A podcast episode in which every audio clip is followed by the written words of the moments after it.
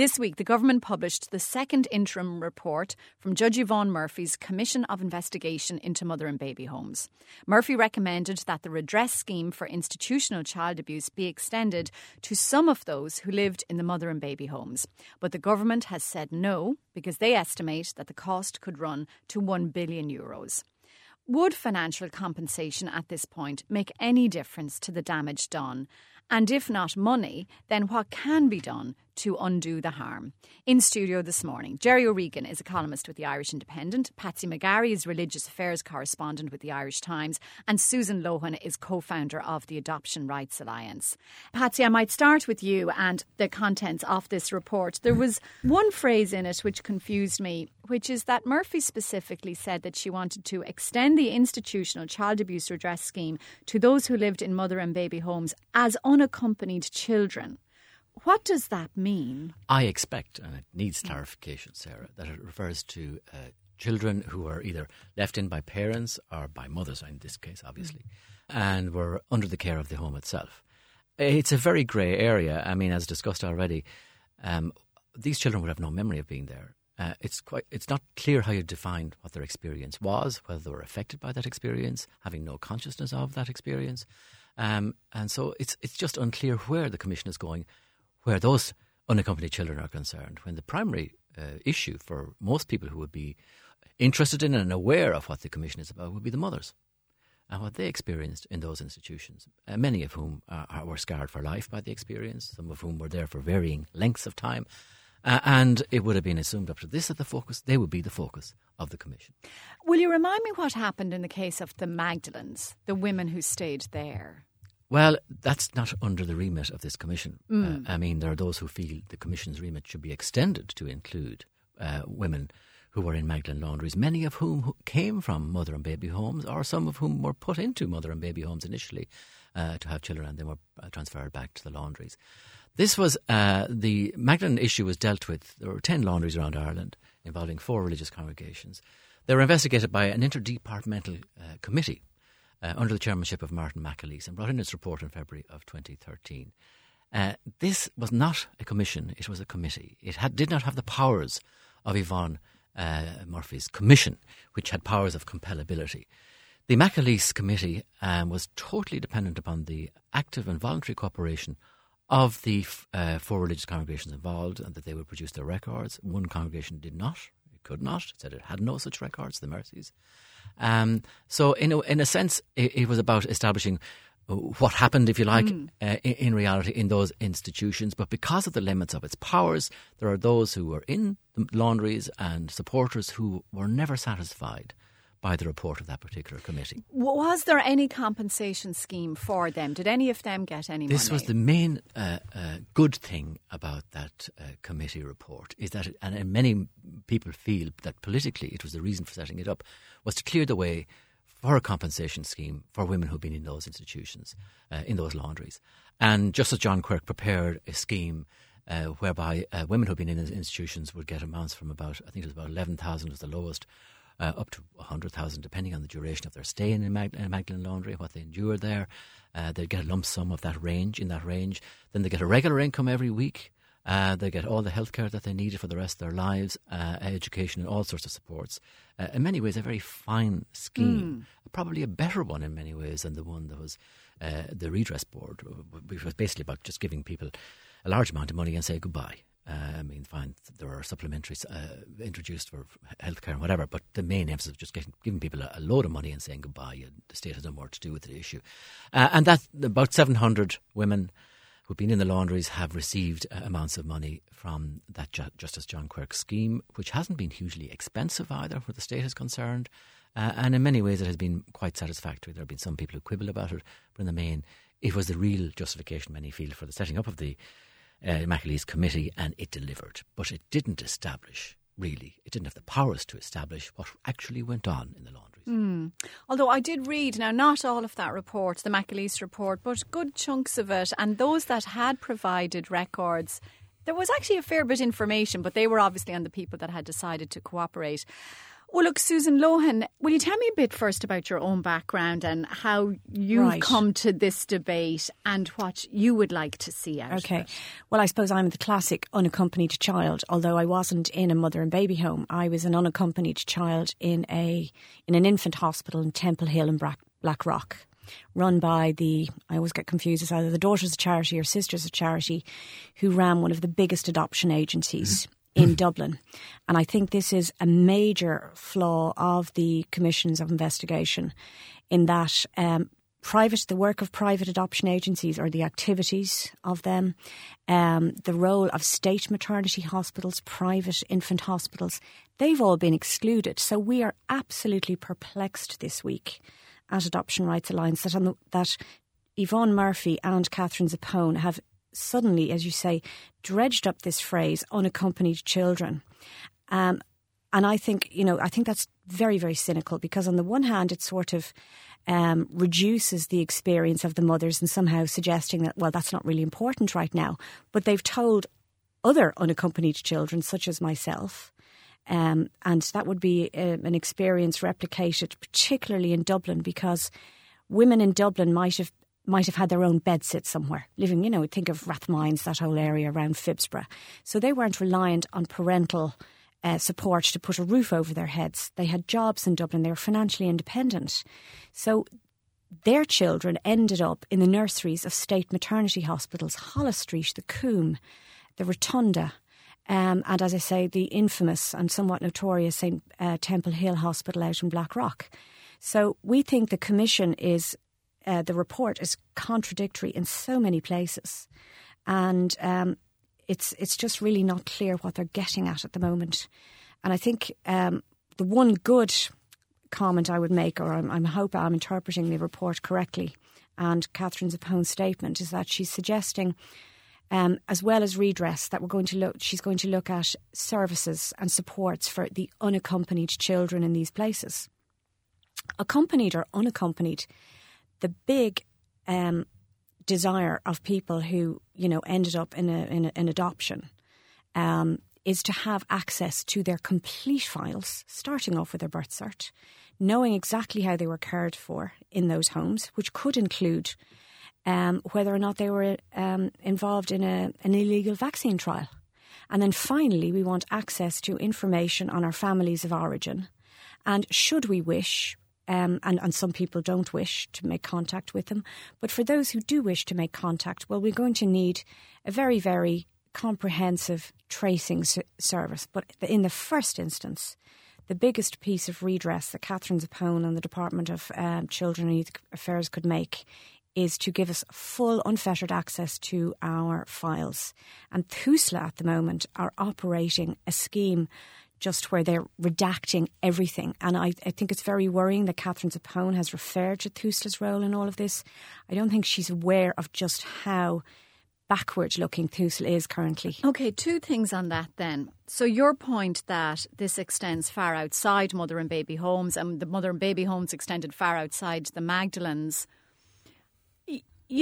where does it end then? If this was just a nationwide system that by any means within families, a baby given to a sister or to a cousin or something like that, where does it stop? Well, I think it should start at the top, which is, let's look at the number of children who were adopted.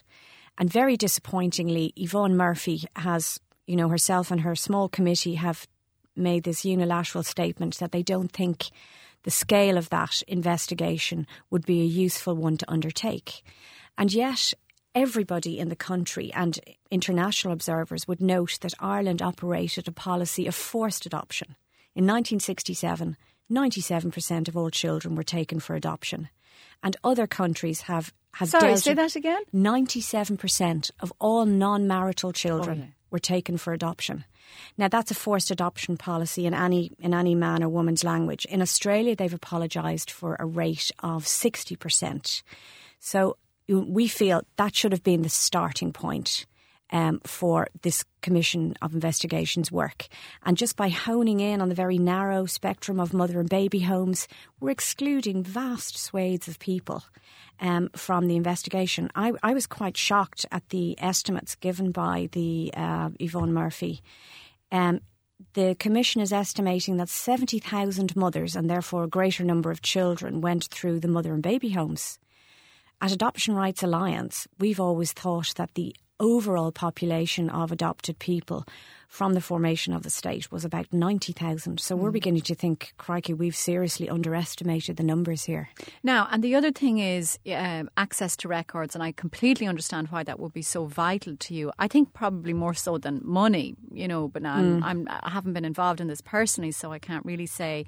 But would a lot of those redactions possibly be to protect the privacy of the parents of origin who don't want to be dragged into all of this again, who don't want to be contacted, and this is something from their past? But you see, this is a supposition, this is a prejudice that suits official Ireland, that none of these mothers want to be contacted, that none of them want to talk about their experiences. In our experience at Adoption Rights Alliance, that's a minority. And even those women who start off saying, I don't want to talk about this, we've seen a lot of those women come back to us in the past few years since the revelations about Tuam, since the film Philomena as well. That really kick-started the whole revisionist view of what women endured in those places.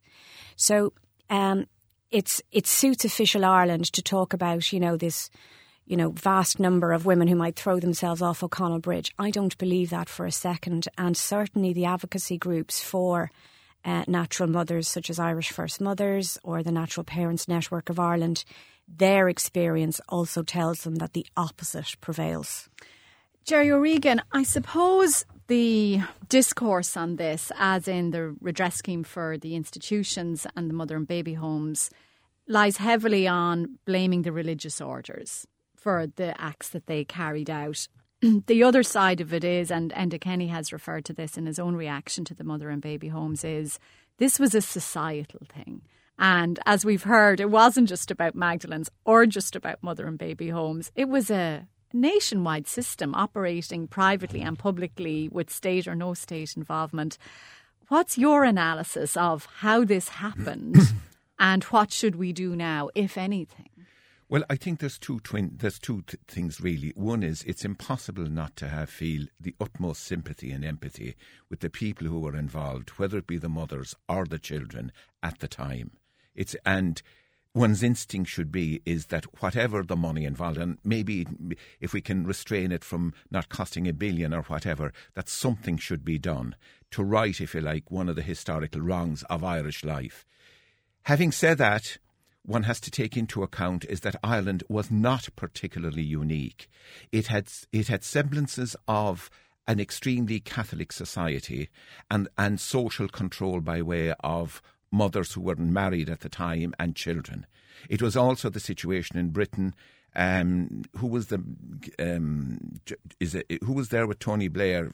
Gordon Brown. He offered an apology in his time for the way unmarried mothers and children were adopted right up until, you know, the early 1960s in the UK. Yeah, there's a movement there, the Movement for Adoption Apology, which describes very similar stories of forced adoption in mother and baby homes. An underlying dynamic in the entire thing was, putting it crudely, I suppose, is that until the arrival of contraception, societies, generally speaking, including quite sophisticated societies in Western Europe, even some of the Scandinavian countries, where the state directly or indirectly got involved in a form of social control. And very often they got involved, some of the dominant churches. In our case, it was obviously the Catholic Church. And so that anybody in Ireland of a certain vintage certainly would remember, if you like, the incredible social pressures and the social dynamic that was at work at the time. It had to do with everything, like inheritance, like perceptions of social respectability in a family. Now, that has all changed. Maybe it hasn't 100% changed, but it has changed significantly since those times. And as regards the mother and baby's home here, in Ireland, one of the things I suppose that's perhaps is somewhat being lost is that sometimes the parents made a decision to enter the home, some on occasions. Mm. And the other situation is that on occasions, the parent of the child decided to adopt the child. And it's very upsetting now for obviously a lot of the people involved. But I'm presuming then there are legal rights on the part of the adoptive parents, because as far as I remember, in 1950, we didn't have official adoption here until 1953, is it? Yeah, 52, yeah, it was the 52 Act, and it came in 53. The 52 Act came into effect in 1953. So, but it's obviously a historically grey area. And I mean, the thing would be is to find out from Tusla exactly, because it is terribly traumatic for people, and one would think often unnecessarily so, that they're trying to find out records and documentation. And there can only be two reasons. One is that there are some legal restraints. I'm not too sure what that whole area is. Mm. And the other, which would be even more unfortunate, that the historic legacy of some of the authorities, and in this area one doesn't want to be excessively bashing the religious orders, but whether it be by way of getting a spokesperson to come onto the national media and explain their case, or in some cases providing some of the relevant, it's as if suddenly they washed their hands and, you know, like they've all got, like the Norbertines have gone away and are now back whatever country they... Belgium, yeah. You know, like they were. It's as if they were never here. And if one want, just moving it slightly forward, if one look at the current situation of Catholicism in Ireland, there's two areas which it has been badly let down. One is not paying up, and if necessary, paying more from its vast wealth. That's the first point. And secondly, why not come out and argue their case? But by all means, put it into the context of the times. Nobody has any problem with that. Nobody has any problem. We know that people drove with their daughters to the local Mother and Baby Home, and they wanted a mysterious cloak of anonymity thereafter to protect what they perceived as their good name and all that kind of thing. But certainly on those two fronts, they haven't done too good. So, Patsy McGarry, where do you stand with the question, I suppose, of liability, specifically with the religious orders who are running these particular homes, or with the state, you know, for overseeing this whole system? I suppose I'm just a bit concerned that if we stick entirely with religious orders, then all those cases that fell outside Mother and Baby Homes, like Susan's and like all the stories we know from our own villages, you know, of babies swapped around and forced adoptions, they all get pushed to one side. It's very complex, isn't it? Well, as regards the institutions we're talking about, they were managed by and run by religious congregations. But the state had a supervisory role, which is what Bertie Ahern apologised for in 1999, which really triggered the Redress Board, the Ryan Commission, and laterally then you had the Murphy Commission, as is known, which investigated the Dublin Irish Diocese, Cloyne Diocese, and now the Mother and Baby Homes. So there's a shared responsibility there.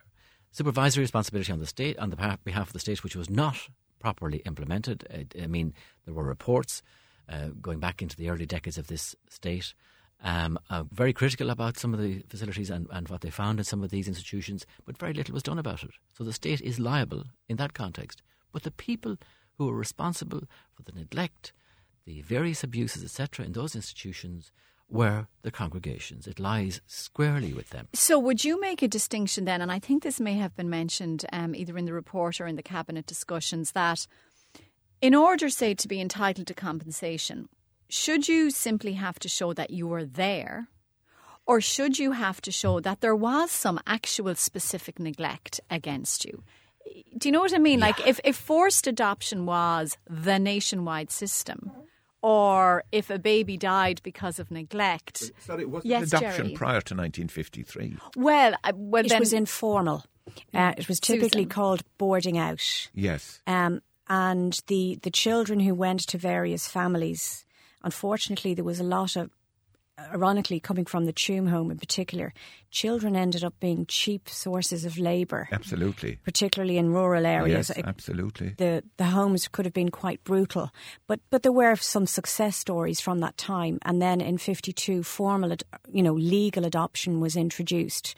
But I think the issue here, even if you can't prove. I mean, had I been in a mother and baby home, I couldn't remember what abuse I had endured, although there might be something on my medical file. Mm. Certainly, I have a medical file from the infant hospital that I was in, and I have a file from Temple Street where I know there was neglect because I was a non-marital child. I have that very clearly documented.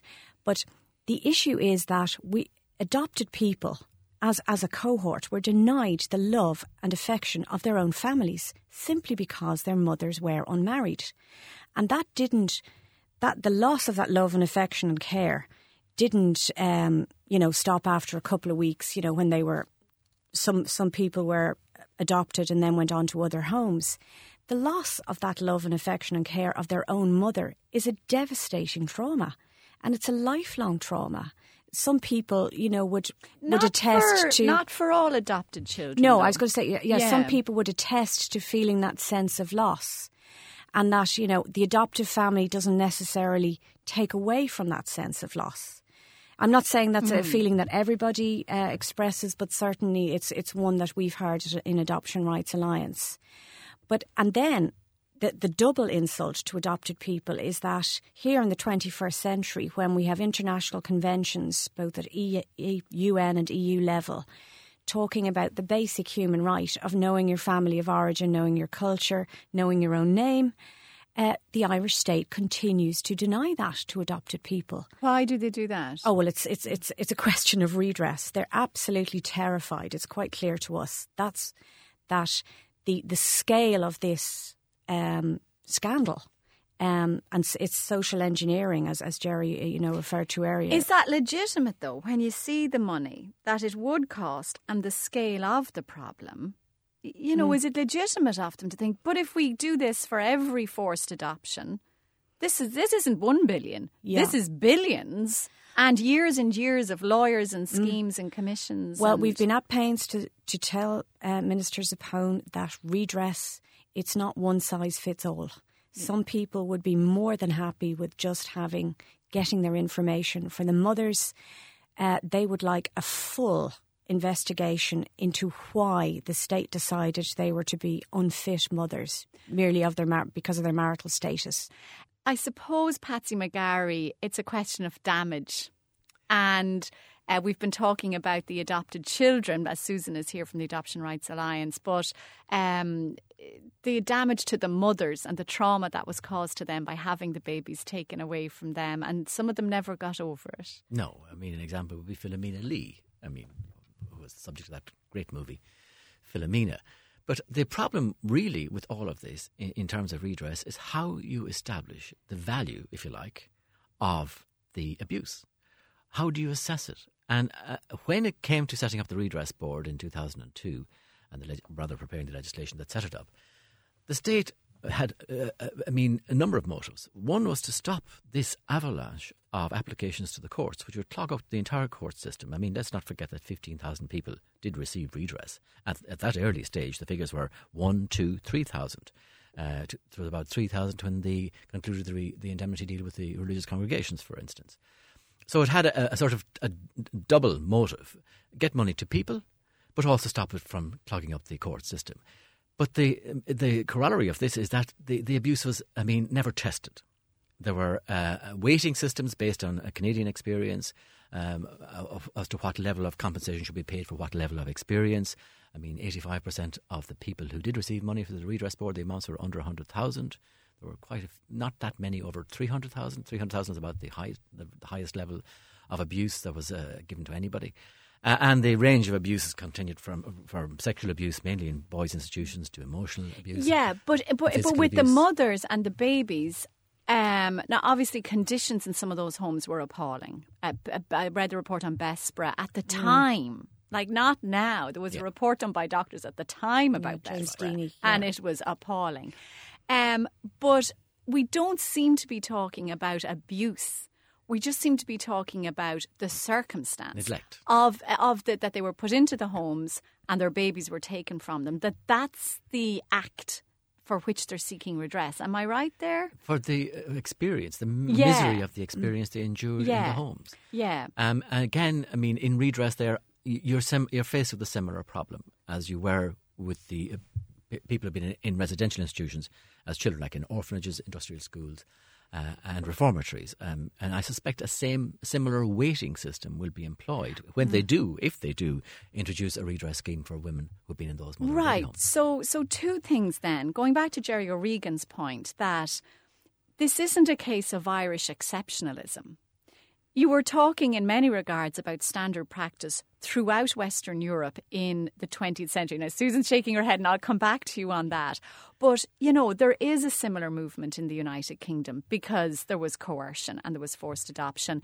In the United Kingdom, they've actually recently just had a commission reporting on the children who were sent out to Australia and sent into sexual abuse and forced labour. It was awful. We know what happened in Canada. There were forced sterilisations in Scandinavia, you know, for unsuitable women. You know, how do you correct history of the Western world? Where we were exceptional is in the residential institutions for children in Ireland. And I mean, coincidental with this state being set up in the 1920s, in the UK, they got rid of these big Victorian institutions. We couldn't afford them. The state couldn't simply afford to. So they maintained these enormous institutions for children, reformatories, industrial schools and orphanages. Right, so what about the mother and baby homes and forced adoptions then? Well, I think there you would have had parallel experiences in other countries to what did happen here in Ireland. I don't think the scale in other countries was quite at the same level as in Ireland, mainly because of the social attitudes here, the degree of social conformity here, the lack of education in this country and the dominance of a particular ethos, which basically regarded anybody who was having sex outside marriage as in mortal sin, and a child who was born of such a union as being somehow tainted or stigmatised. Gerry, perhaps might the point be, and I know Anne Ferris, who was herself adopted and then had a baby in a mother and baby home herself and had to give her child up for adoption, she's been talking about some kind of truth and reconciliation thing, that what's important here is acknowledgement, you know, and for people to hear their stories. And again, I'm torn between absolutely seeing how that would be so important to somebody, to have it named, to have it acknowledged what happened to them. And yet all I see then are legal bills. Well, you see, the problem usually is when you have truth and reconciliation, it means apportioning blame. Yeah. And if you have a situation whereby blame is being apportioned, then the person who feels they're being singled out will in actual fact take measures to defend themselves, and often it will be legal measures. Like take, for example, if Sister A.N. Other was in the Tuam Babies home back in the day, and she went in there and she said, I was part of a network, a set-up. We had a terrible reverend mother. There was a particular ethos in relation to looking after babies and all the rest of it. But I certainly played my part, and I did everything humanly possible to make life as good as possible for both the mothers and the babies. Therefore, then, unless we can prove the contrary, she's entitled to her good name. Yeah. And part of the problem, to an extent, is because of the understandable emotion bound up with all of this, is that there's a tendency to see global good and global not so good. So, for example, we all know those who went to convent schools, girls and all the rest of it, some of the nuns were not that great, others were very good and self-sacrificing in trying to push people onwards. I went to the Christian Brothers myself, I could tell exactly the same story. So, therefore, it's very difficult then to, particularly from this remove this distance, to try and actually strictly apportion blame. Now, for example, the state had an overarching view of the mother and baby's home. It has an overarching view today of hospital care. There are long waiting lists. There are lots of people fairly seriously ill, looking for all sorts of medical treatments. They're way down the queue. What is the state doing to protect them? And going back to the mother and baby's home, possibly the singular critical issue in the entire thing, this was to do with people in the main who were in a trap of poverty in a country which was fairly riddled with poverty. We all know from recent stories as well is the more affluent people here had their own problems and their own ways of solving mothers and babies. A lot of the thing was getting rid of the daughter over to England and getting the child adopted and fudging the whole thing so as that the family could continue their existence here in Ireland. Yeah, and we were talking as well before the show about some of the pressures that it might not just be religious, or perhaps maybe it was tied up with the religion. If one daughter was known to have been pregnant, the effect that this might have on the rest of the family. You know, that contagion effect. Yeah, yes. Contagion. But, yeah. But this was what social behaviour attitudes in England, in the home counties in England, show that right up into the 1950s, getting pregnant in a family was a major issue. Outside of marriage. Outside of marriage. Yeah. Was a huge issue. In sophisticated Shropshire, Kent, the Cotswolds, the entire well-heeled Protestant English families were concerned about their good name. And they were concerned that it would damage the future marriage prospects of the daughter who got pregnant, that it would actually put a taint on possibly other daughters in the family. This is all odd now looking back in it from this remove. But Protestant societies had exactly... Sure, we all know the legacy of Victorian Britain and... Jane Austen and respectability and all the rest of it. And social respectability is a big issue. It's still an issue. It's now moved on to other things. But that was a big issue at the time. And the one other thing I would say is possibly another area in all of this is where the mother and the family wanted to give up the child for wanted to go to the mother and baby home, wanted to give birth to the child and wanted to give the child up for adoption. But so, that's in Susan, the absence of any alternatives. Yeah. But sorry, just Susan, on the question of blame. Yeah. You see, who do you blame? Do you blame the mothers for giving in, the fathers for abandoning them, the mothers' parents for forcing them into this, the religious orders for running the system, the state for turning a blind eye to it? I think it was a joint enterprise between state and church. The church dictated the moral values that everybody was expected to adhere to. So it's as the Americans say, you can't fight City Hall, but if you're fighting Church Hall as well, that's incredibly difficult, particularly in smaller rural towns where maybe, the imprimatur of the parish priest was necessary for somebody to, secure employment and retain employment. So families found it nigh on impossible to resist that huge pressure. We all know of parish priests, curates, even local Gardaí coming to people's houses saying, listen, we hear young Mary there is pregnant. Well, the mother and baby home is a couple of miles down the road. You're going to have to bring them there. Now, I think it's... but without that, you still had, it's middle-class parents, the panic of the stigma, a fear about property rights and land and inheritance and all of that. There's a big argument that a lot of this was driven by property, not just religion. I think the whole question of property rights, I think that falls into focus now. I think particularly in rural areas, people are concerned, well, if the eldest child of the family, the non-marital child, were to suddenly appear, that he or she would have inheritance rights over the property.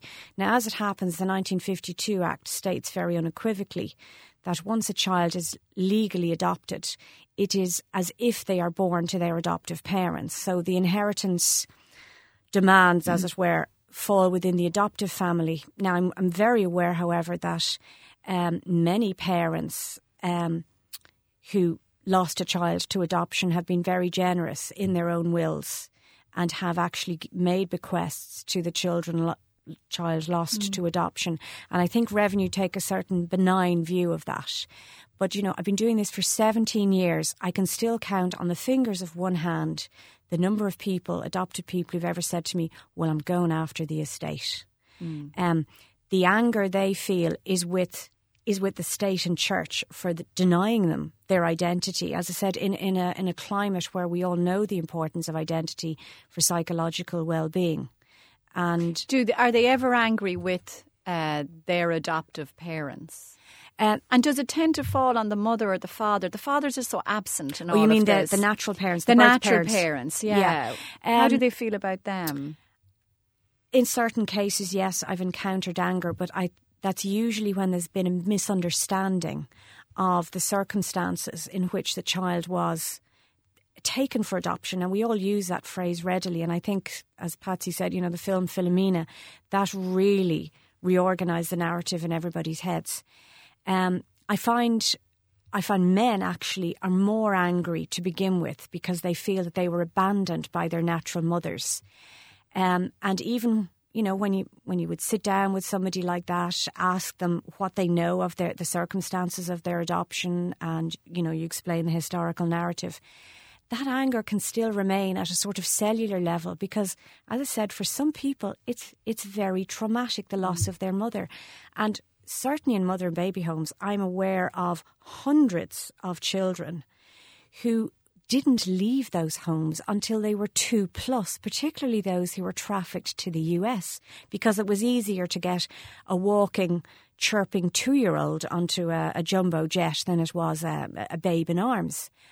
One acquaintance of mine, she was 6 before she was trafficked to the US in the most incredibly dubious of circumstances. Now, you're using the word trafficked there. Yes.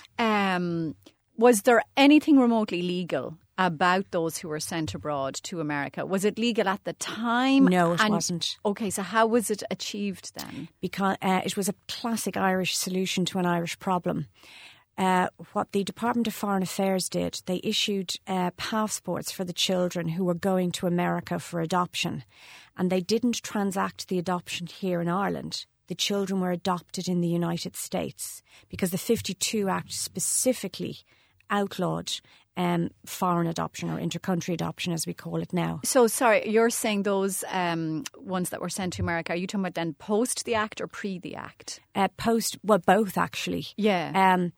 Because we're very, very clear that it was done for a profit motive, because the children of the Americans, they talk about, regular begging letters, really, solicitation letters arriving from the religious orders who ran the mother and baby homes.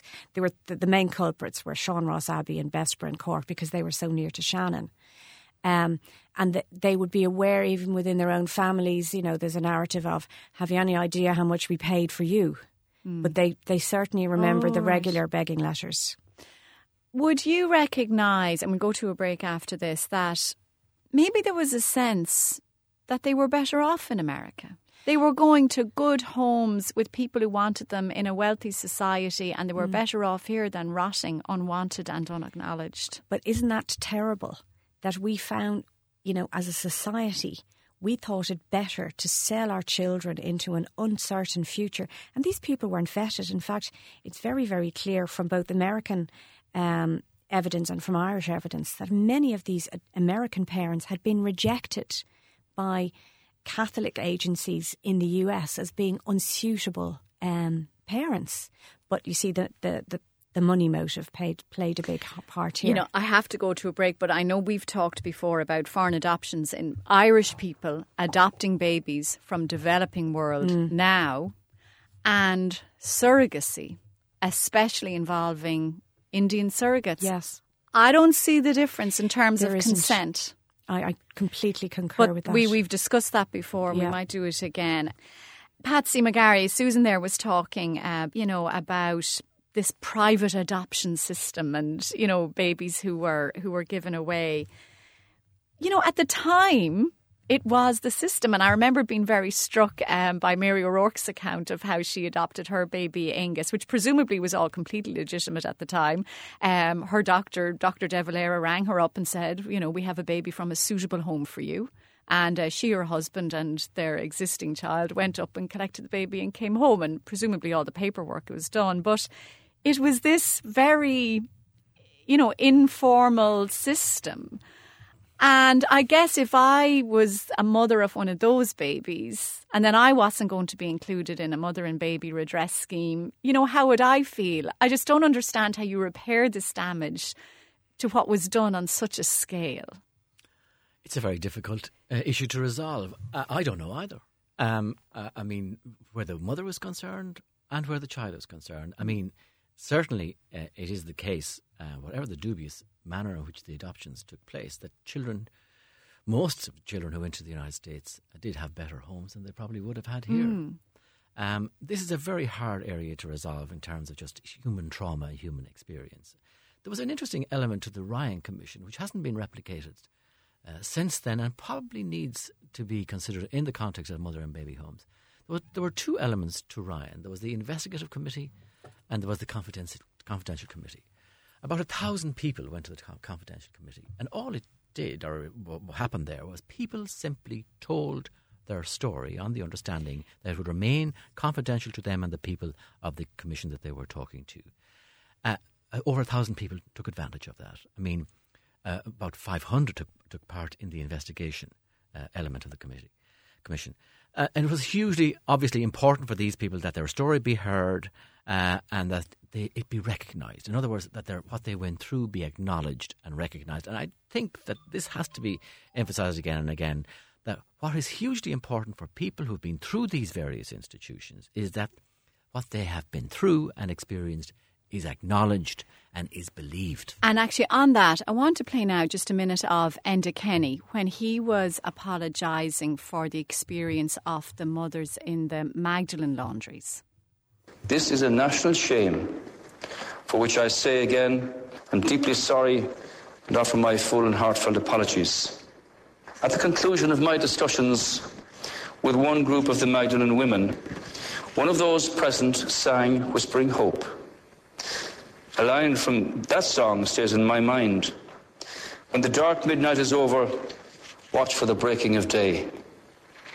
Let me hope that this day and this debate, excuse me, heralds a new dawn for all those who feared that the dark midnight might never end. And Jerry O'Regan, that was Enda Kenny, getting very emotional about the experience of the Magdalene women. And I remember Vincent Brown that night trying quite hard to persuade one of the Magdalene women that what was being done for them wasn't enough. Yeah. But she was quite adamant that actually she really appreciated Enda Kenny's emotion and believed that he was fully genuine in the apology that had been offered to them. Might that be enough? If they just simply believed that someone was genuinely saying sorry on behalf of society, so that even though everyone was to blame, one person is saying it was wrong and we're sorry. Well, it's something, but it's all, I mean, of course, how could anybody not apologise for it? But to an extent, one is apologising almost to an extent for Irish life at the time. There's a very good book called Saints, Scholars and Schizophrenic, written by an American sociologist called Nancy Schaefer. She lived in the Dingle Peninsula in the 1970s, not the 1930s. And she did an observational study there of society back then. And, like, for example, she was struck by a lot of things. But, for example, up until the 60s, we had the lowest rate of marriage in the developed world in Ireland, and that was part of social control. We had in many ways forced emigration, as we know. Yeah. We had the protection of the farm or the business or the shop for the one son. She identified there, for example, other social strands that lots of families isolated one particular child as the kind of gom, inverted comma, in the family, and he'd stay at home and look after the parents when they got older in the absence of home instead type arrangements at the time. Yeah. So the Magdalene laundries and all of that were part of a vast, if you like, vista of Ireland at the time. It was poor, it was excessively dominated by church and state, and by there are many politicians in the Fine Gael party whose comments you can read. Tom Garvin wrote a book, Why Was Ireland So Poor for So Long? And a lot of the social hierarchical politics of the time, a lot of Fine Gael TDs were at the forefront, including Mr. Enda Kenny's party, if we wanted to be really historically accurate about it all. So, it's a very complex thing. And but certainly my own instinct is whatever could be done should be done. It's one of the worst examples of the way Ireland was at the time. And certainly what the whole area is saying there about getting records and that.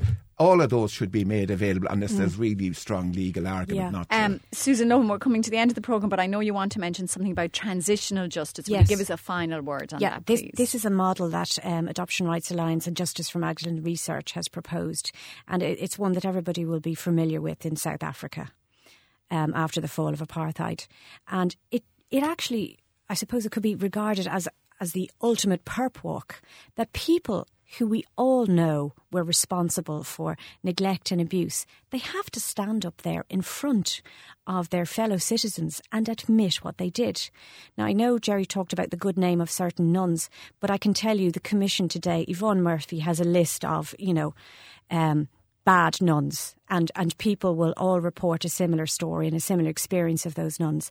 And the current heads of those religious orders need to stand up and admit what they did and face their accusers. And the problem with the Commission of Investigation currently is that they've refused the idea of holding public hearings to date, which is of great concern, given that they are fully entitled to do that.